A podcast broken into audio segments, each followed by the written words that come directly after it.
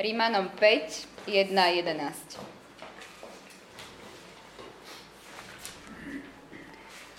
Keď sme teda ospravedlnení z viery, máme pokoj s Bohom skrze nášho Pána Ježiša Krista. Skrze Neho sme vierou získali aj prístup k milosti, v ktorej zostávame a chválime sa nádejou na Božiu slávu. No nie len to, ale chválime sa aj súženiami, lebo vieme, že súženie vedie k vytrvalosti, vytrvalosť k skúsenosti, skúsenosť k nádeji. A nádej nezahanbuje, lebo Božia láska je rozliata v našich srdciach skrze Ducha Svetého, ktorého sme dostali. Veď Kristus v určenom čase, keď sme boli ešte bezmocní, zomrel za bezbožných, sotva totiž zomrie za spravodlivé, sotva totiž zomrie za spravodlivého, aj keď za dobrého sa azda niekto odhodlá zomrieť. No Boh dokazuje svoju lásku k nám tým, že Kristus zomrel za nás, keď sme boli ešte hriešni. Tým skôr teraz, keď sme boli ospravedlnení jeho krvou, budeme skrze neho zachránení pred hnevom. Ak sme smrťou jeho syna boli zmierení s Bohom, keď sme boli ešte nepriateľmi, tým skôr budeme zachránení jeho životom potom, keď sme boli zmierení. A nie len to, ale aj Bohom sa chválime skrze nášho pána Ježiša Krista, skrze ktorého sme teraz dostali zmierenie.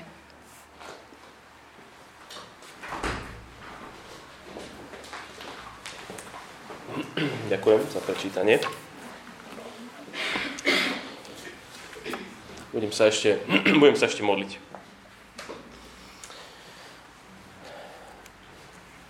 Ďakujeme ti, náš Pán a Boh, Otec, ďakujeme Ti za to, že Ty hovoríš, hovoríš jasne, hovoríš priamo a láskavo. Si Boh, ktorý sám seba zjavuje a odhaľuje.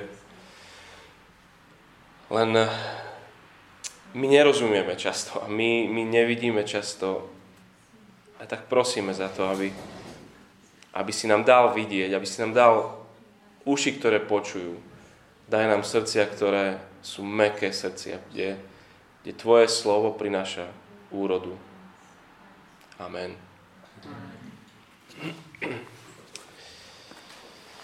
Pred e, pár týždňami mali sobáš, tuto Filip Zevičkov, teraz už Sucháčovci.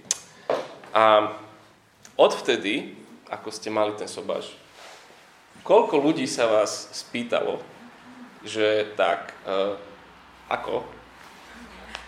Uh, aké to je byť teraz? Už? Pýtajú sa vás to ľudia? Nasledujúce týždne si budeme klásť podobnú otázku. Aké to je byť kresťanom? Ako? Ako to je? Okrem toho, že máš postarané, že čo budeš nedelu robiť, alebo že nevolíš kotlebu, teraz snáď, alebo, alebo že keď si na párty, tak sa držíš na úzde, alebo, alebo... Aké to je byť kresťanom? Čo ti to prinieslo? A ako to celé prežívaš? Tešíš sa, alebo je to taká trápenka viac menej? Si, si naozaj slobodný, alebo to vnímaš, že to len teraz mi prišli všetky zákazy, príkazy do života, že to je zvieracia kazajka toto celé. Aké to je? Normálne by som, by som rád zastal a proste počul vaše odpovede. To, možno na komunitách cez týždeň sa o tom rozprávajte. Aké to je byť kresťanom? Strašne málo počujeme kresťanov rozprávať o tomto. A stať sa kresťanom je pritom väčšie než sobáš a máželstvo. Je, je, to to, je to to najväčšie rozhodnutie v živote. Tak zmenilo ťa to nejako? Čo, čo to prinieslo do tvojho života? Si kresťanom rok, 10 alebo 100 rokov, neviem koľko si kresťanom. Aké to je? Je to to, čo si očakával? Je život ľahší? Je, je nebo modrejšie a, a ľudia ťa menej iritujú? Alebo dá sa to žiť? To kresťanstvo. Ak si dnes prišiel a ešte nie si rozhodnutý, či, či, či veríš, či, či budeš, či kde si na tom celom, um, po skončení chyť pod krk niekoho, koho si myslí, že je kresťan, chod, zaveď ho tam do kuta a, a, a spýtaj sa o tieto veci. Aké to je byť kresťanom? No a ak naša odpoveď bude taká, taká nejasná, také vyhýbavé, že také, že vie, že hm, je to také aj aj, a je to fajn, je to, je, je, to, je to dobré byť kresťanom, tak máš dovolené ho tam v tom kute držať a, a prikáž mu, aby prišiel stále, keď budeme teraz rozprávať s Rímanom 5 až 8. A toto je ak toto nechápeme ako kresťania, tak, tak tomu kresťanovi určite toto prikáž. Ale príď aj ty sám. Dávaj pozor, lebo toto aj teba musí zaujímať, ak to zvažuješ. Aké by to bolo, keby si ty bol kresťanom? Tu v kapitole 5 začína druhá časť Pavlovho listu, ktorý napísal do zboru v cirkvi v Ríme. On tam nebol, ten zbor nezaložil, píše im list. V prvých štyroch kapitolách tie sú o tom, že ako sa stať kresťanom. A ďalšie štyri sú o tom, aké je to byť kresťanom. Prvá časť listu hovorí, že, že každý jeden človek má nevyriešiteľný problém. Tým je jeho hriešnosť. Je to zúfalé, lebo nie spôsobu, ako sa pred spravodlivým Bohom nejak z toho vykecáš ako na skúške, alebo nejak to zakrieš, alebo nic tým nesp- Je to bezútešná situácia. S čím sa postavíš ako hriešný človek pred Svetého Boha? A tento cestujúci apoštol píše list v tejto časti o tom Božom riešení nevyriešiteľného problému. Otočte, sa, otočte si so mnou úplne na začiatok tohto listu. V prvej kapitole, v 16. verši je také, takého hlavné prehlásenie v tom liste. 1.16 a tam hovorí, že nehambím sa za evanelium, lebo ono je Božou mocou na spásu pre každého veriaceho. Je tu problém a riešenie je v evaneliu, tej radosnej zvesti o Božej záchrane. Pretože, ďalší verš 17, pretože v ňom, Evangeliu, sa zjavuje Božia spravodlivosť. A tak sa rozbieha celý tento list. Nie je rozdielu medzi ľuďmi, všetci majú tento problém. Všetci zrešili a nedokážu a nemôžu s tým nič spraviť.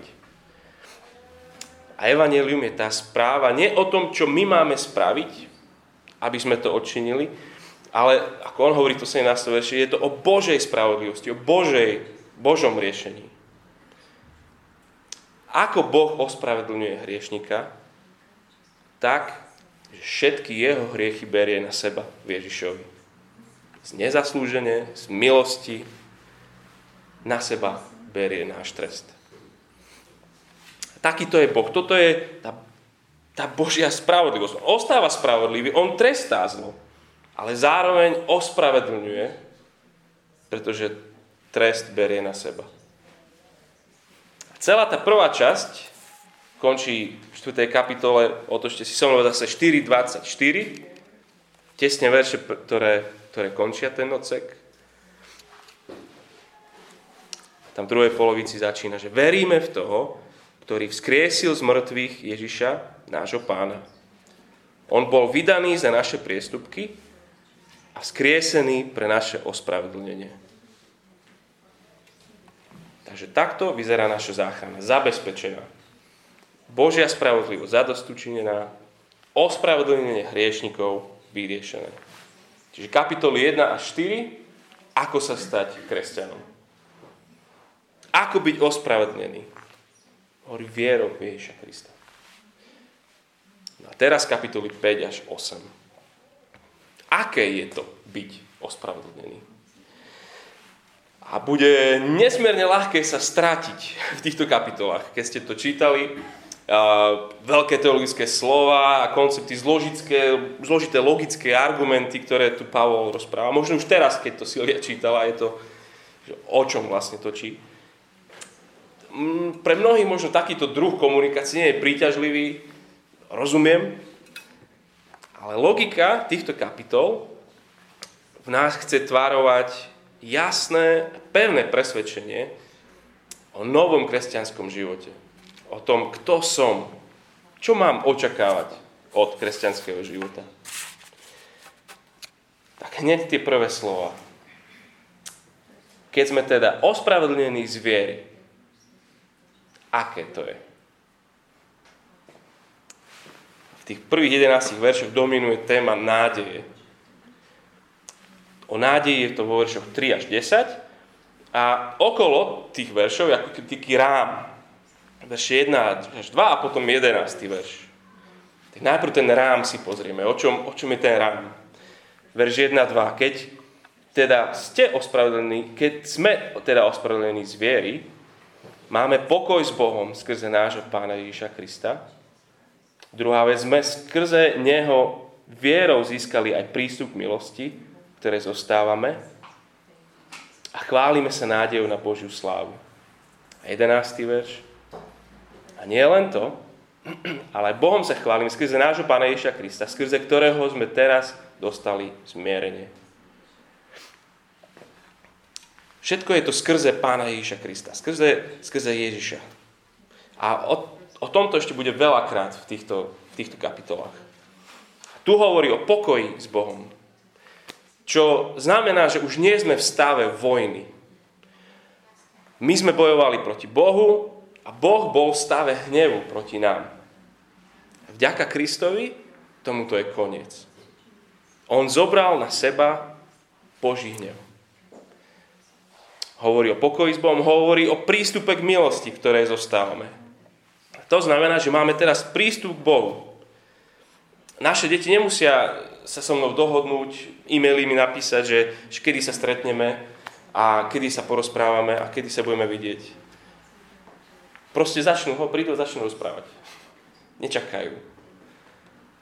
Tak aj pre nás už nie sú obmedzenie, ako, ako keby vola kedy boli v chráme.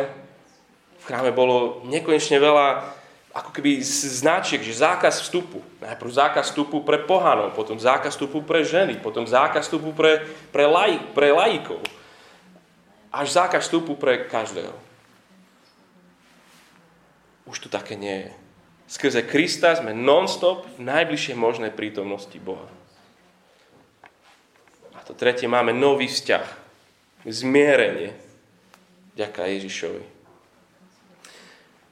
Toto všetko znamená byť kresťanom.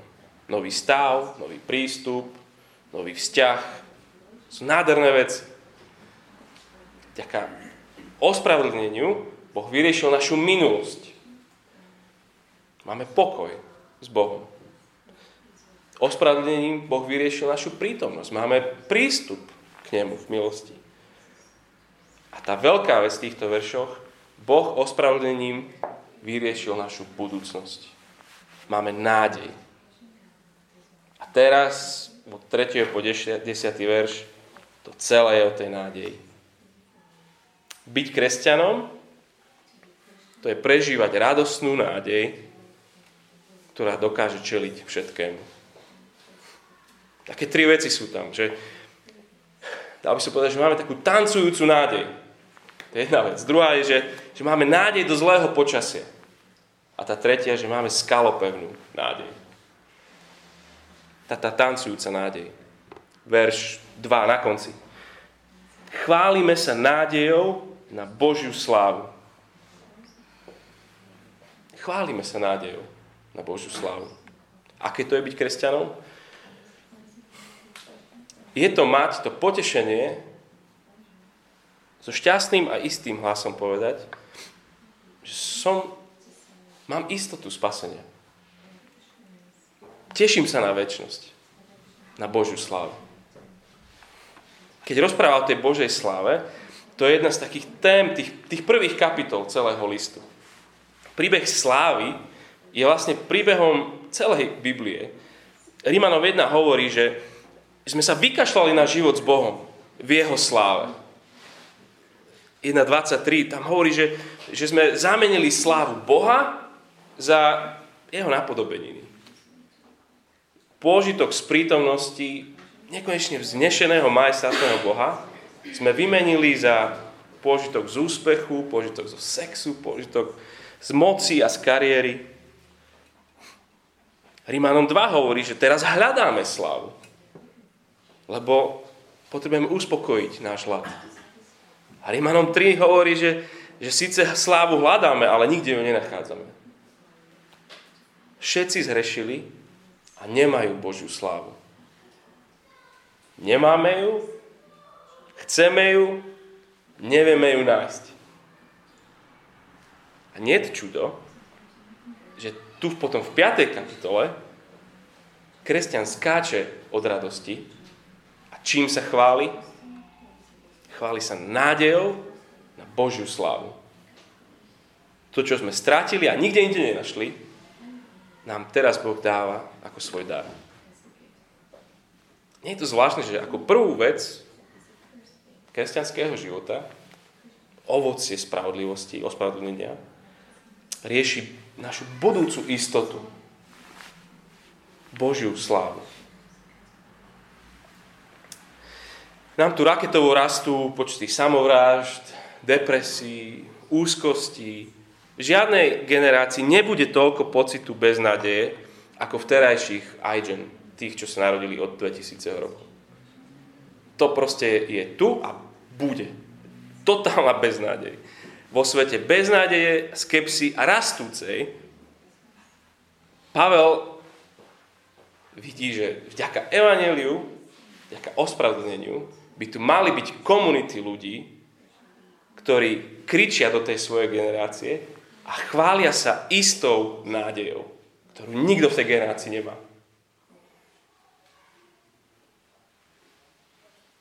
Všetci potrebujeme bytosne vedieť, že naša cesta, ktorou ideme, niekam vedie. A kresťan je ako prvý, ktorý tancuje v tejto pevnej nádeji. Dietrich Bonhoeffer bol nemecký kazateľ, väznený Hitlerom a čakajúci na svoju popravu. A vo svojej cele o smrti kresťana vtedy napísal, že smrť kresťana je, je najväčší sviatok na ceste k slobode. Chválime sa nádejou na Božiu slávu. Naša nádej je tancujúca nádej. Tá druhá vec, že máme nádej do zlého počasia. Tie verše 3 a 4. Máme odolnú nádej. Nádej nielen pre pekný deň. Nie, nádej pre súženia, problémy, starosti, nielen, že nezastavia tanec, ale presný opak. Verš 3. No nie len to, ale chválime sa aj súženiami. Lebo vieme, že súženie vedie k vytrvalosti, vytrvalosť k skúsenosti, skúsenosť k nádeji. Súženia nie sú jedovatým postrekom pre nádej. Rastie ti nádej a prídu súženia a zničíš ich súženiami. Nezničia ju. Súženia, on hovorí, sú hnojivom pre nádej. Že ju budujú. Nádej si predstavujeme my väčšinou tak, že, že nádej to znamená, že bude, bude lepšie. A teraz je to strašne veľa. Hej. Každý politik ti rozpráva, že on keď bude vládnuť, bude lepšie. Proste zrazu budú nemocnice, školstvo, všetko bude, súdnictvo bude. Akože on, oni sú tá nádej pre nás nádej v zmysle, že, že progres príde. Že sa veci zmenia na dobré. Naozajstná nádej však nie je podmienená vierou zlepšenie, ale vierou v konečnú spravodlivosť. Nádej nestojí na tom, že zajtra bude snať lepšie. Nádej stojí na tom, že všetko zlé sa na dobre obráti. A čo je medzi tým teraz a medzi tým tou slávou? Hovorí, že mnohé súženia. Žiadne prekvapenie. Ale stretávaš ty bežne kresťanov, ktorí, aj keď sú v súžení, majú sa ťažko, nehundrú, nestiažujú sa, nevzdávajú to. Evangelium má moc vytvoriť komunitu radosti vo svete skepsy. Evangelium má môcť vytvoriť takéto skupiny ľudí, takéto zbory, ktoré, ktoré sú do zlého počasia. Až natoľko, že keď kresťania trpia, oni sa tým chvália. A súžením sa tu nemyslí len niečo, keď trpíme kvôli, kvôli našej viere Ježiša Krista, že, že nejaké znevýhodnenie v práci, alebo že sa nám smejú v škole, ale hovorí o, o hocičom nepríjemnom, čo by si mohol zažiť. Um, hociaká choroba, koronavírus príde, všetko príde, um, zlá vláda, nehody, zločiny, vojny, proste hociaké súženie. A hovorí, chválime sa. Pretože tieto veci vybudujú vytrvalosť, aby sme neboli len kresťania do pekného počasia. Vytrvalosť vytvorí charakter, alebo doslovne že osvedčených ľudí. Ľudí, čo si už niečím prešli v živote a potom ich len tak ľahko niečo nevykolají súženie, vytrvalosť, vytrvalosť, osvedčenosť a osvedčenosť buduje nádej. Čiže hovorí v podstate, že nádej je ako sval a súženie je ako, ako posilovanie. Nerozmýšľame tak.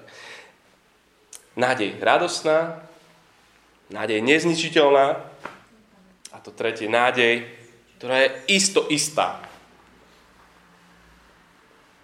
Ti máme skalopevnú nádej. To verši od 5 do 10. 5. verš začína, že nádej nezahambuje. Doslovne, že, že skalopevná a spolahlivá. Lebo si hneď povie, že hej, hm, že je to pekné, ale, ale ja keď sa pozriem na svoj život, tak mám tisíc pochybností. A ako môžem vedieť niečo naisto? Že naisto je to tak, ako hovoríš. Alebo ako on hovorí. Nie je to len taká ďalšia bublinka, ktorá akože praskne nakoniec a nič z toho, ale na toto mám ja postaviť svoj život. Akože toto ma udrží. Pavol nás chce presvedčiť, že áno. Udrží. A argumentuje, dvojak, dvojaký argument má. A najprv jeho argument taký, že, že spolahni sa na Božiu lásku a potom jeho druhý argument bude, že, že spolahni sa na Božie dielo. Verše 5 až 8, spolahni sa na Božiu lásku. Dvojako. Hovoril som, že on to má roz v hlave makané. Um, prvá vec, nepochybuj o nádeji, ktorú máš, verš 5, lebo, lebo Boh ti dáva prežívať jeho lásku. Čítam ten verš 5. A nádej nezahambuje, lebo Božia láska je rozliata v našich srdciach skrze Ducha Svetého, ktorého sme dostali. Jedným z poslaní Ducha Svetého je zaplavovať naše srdcia prežívaním toho, že nás Boh miluje. Mávaš túto emociu? Mávaš tento pocit? Vnímaš to niekedy? Takú tú vnútornú istotu o Božej láske. Voči tebe osobne. Ale potom okrem toho osobného, intimného, vnútorného presvedčenia je tu aj od verša 6 historický fakt, objektívny dôkaz. Nielen to je subjektívne prežívanie, objektívne. Ježišova smrť za nás v dejinách. Tí veršoch 6 až 8 sa snaží preargumentovať toho pochybovača, ktorého máme neustále v nás. A asi takto. No, akože za dobrých ľudí, ktorých milujeme, sa, sa z času na čas akože ešte niekto aj obetuje. Hej, on hovorí v tom, tom verši 6, že, že on zomre, ale 7. verš, niekto za spravodlivého ešte možno aj zomrie. Tak, tak Niekedy sa to udeje, že otec za svoju rodinu zomrie, alebo, alebo vojaci sú na vojne a sú dobrá partia a majú sa radi, tak, tak jeden proste sa obetuje pre tých ostatných v tom boji. Občas sa to stane. Ale jeho argument je, že ale, ale toto, čo Boh, toto nenájdeš. Lebo Boží syn zomrel za nie tých kamošov a tých, čo akože sú najlepší buddies, ale hovorí, zomrel za, za bezbožných, hovorí, že o, o bezmocných, hriešných, o svojich nepriateľoch tam hovorí. Toto sme boli my. Čiže Božia láska k nám prišla, keď sme boli úplne bezmocní, jeho nepriatelia a hovorí, že v určenom čase, vtedy sa to stalo. Vtedy, keď sme ešte takí boli. Tak uh, povedz mi teda jeden objektívny dôvod, prečo by si mal pochybovať o jeho láske. Lebo, lebo si to nezaslúžim? No jasné, že si to nezaslúžiš. Um, lebo sa cítiš teraz ďaleko od Boha a že, že, že teraz to není ono medzi vami, tak, tak pochybuješ o jeho láske. Teraz akože Pavel ťa berie do kúta chytiť sa za košelu, ti povie, že pozri, Ježiš za teba zomrel skôr, než si sa ty stal jeho kresťanom, nasledovníkom, keď si bol ešte rebel, nepriateľ, hriešnik. Teraz si v stave, že si zmierený, že si jeho syn, je si v prítomnosti, máš pokoj s Bohom, tak kde sú tvoje pochybnosti? Vtedy na teba zomrel. Stále nerozumieš jeho láske? Môžeš si bez akékoľvek pochybnosti byť istý, že Boh ťa miluje. A nebudeš mať tancujúcu nádej a trápenia zničia tvoju nádej a budeš pochybovať o Božej láske, ak si nebudeš istý, že On ťa miluje. Pochybuj o tom, že Boh je dobrý a stavme sa teraz, že za 5 rokov už nebudeš pri Kristovi. Spolahni sa na Božiu lásku. A on ide ďalej. Um, stále si si nie úplne istý, teda, uh, nádejou na Božiu slávu, tak Pavel hustí. Dáva. Verš 9, 10. Um, a to je ten istý argument, len, len dvakrát ho inak povie. A pozeráte na tie, na tie jeho slova. Vlastne hovoril, že ak spravil tú väčšiu vec, a verš 8, že ak nás ospravedlnil, a verš 9, ak nás zmieril s ním, zmieril s Bohom, a, ča- a to v čase, keď sme boli ešte nepriatelia, a toto už všetko spravil, to je hotové, hovorí dvakrát, že o čo skôr, o čo skôr spraví tú menšiu vec keď spravil už tú väčšiu vec. A tá menšia vec je, že, že, že budeme zachránení. V posledný deň, keď príde súdiť všetkých. Ak spravil tú najväčšiu vec, že ťa zachránil, o čo skôr spraví to, že keď príde, že budeš zachránený. Predstav si toto. Ideš autom 100 km za hodinu a, a cez okna nevidíš vôbec nič. Úplne, že nič nevidíš. Nevidíš, čo je pre tebou, či, či cesta, či nabúraš. Bál by si sa? Mal by si sa. Jasné, že sa bojíš. Lenže presne tak isto, každý z nás ide nezastaviteľne v ústretí smrti. Ak nevidíš čo je potom? Tiež sa bojíš. Lenže on hovorí, ak na druhej strane ťa čaká Boh, ktorý ťa ospravedlnil, zmieril so sebou, voláte svojim dieťaťom, ak všetko, ešte aj tie utrpenia, ktoré, ktoré sú v tvojom živote, slúžia na to, aby si došiel do cieľa,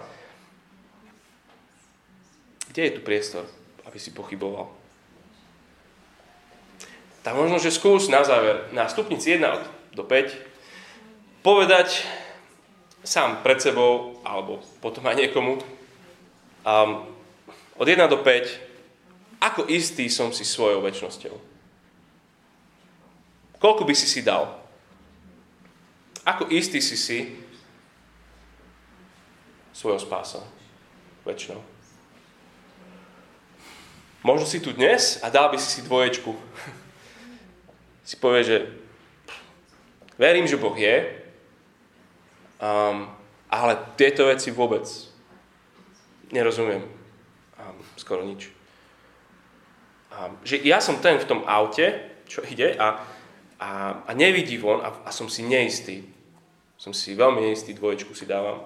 Dokonca sa bojím, že keby som zomrel. Čo potom? Ak, ak, ak ty si jednotka, dvojka, alebo neviem, čo, určite príď za mnou, alebo, alebo chyť nejakého kresťana tu a rozprávajte sa o tých prvých štyroch kapitolách s Rimanom. Ako sa stať kresťanom. Ako Boh zachraňuje teba, mňa, každého. Možno si taký, že, taký správny Slovák, že peťku si nikdy nedám, tak si dám štvorku. A, hej, že som veriaci, OK, všetkému akože verím, a, a, ale, ale nemám, nemám dobré obdobie. A trápim sa možno s nejakým, nejakým hriechom, proste stále padám v tej istej veci a, a zlyhávam. A toto vplýva na moju istotu spasenia. Vplýva to na moju radosť, vplýva to na moje potešenie z Krista alebo z celého spoločenstva. Kdekoľvek si na tej stupnici, ak si ako kresťan, koľkokoľvek si si dal, počúvaš Pavla? Ak nám Boh dal Krista, nedá nám s ním všetko? Malo by nám byť nepredstaviteľné, že Kristus by nás posledný deň nezachránil. Po tom všetkom? Čo ti? Boh, ktorý nám otvoril nebo, sa teraz postará, aby sme tam raz dorazili. Takže nádej, kámo. Máme nádej. Skalopevnú istotu väčšnosti s Kristom tancujúcu nádej. Je to náš výkrik radosti. Výkrik radosti uprostred utrpenia všedných dní. Ak niečo kresťan má, čo iný len hľadá, je to skalopevná nádej. O posmrtnom živote učí väčšina náboženských systémov. Ten posmrtný život je vždy podmienený niečím, tým, či si bol dobrý dostatočne, nejakými morálnymi, dobrými životami, alebo či dodržuješ daný náboženský systém. Kresťanstvo je úplne niečo iné. Ponúka spasenie, alebo jazykom Rímanom 5, ponúka ospravedlnenie, zmierenie s Bohom, ale zadarmo. Božia záchrana je dar. Neprichádza k ľuďom, ktorí, ktorí si myslia, že sú dobrí, ale prichádza k ľuďom, ktorí vedia, že potrebujú záchrancu. Kresťan preto nečelí smrti s obrovským otáznikom. Stačilo to, ako som žil? Bol som dosť dobrý? Dostatočne som bol v kostole a neviem, čo som mal robiť. Len Ježiš bol dosť dobrý. Len jeho smrť stačila. Na tebe nestojí tvoja záchrana, a na tebe nestojí ani tvoja väčnosť. Tak aké je to byť kresťanom? To žiť v neochvejne istej nádeji väčšnosti. Existuje radosť, ktorú smútok len prehlbuje a znásobuje. Nádej kresťana. Budem sa modliť.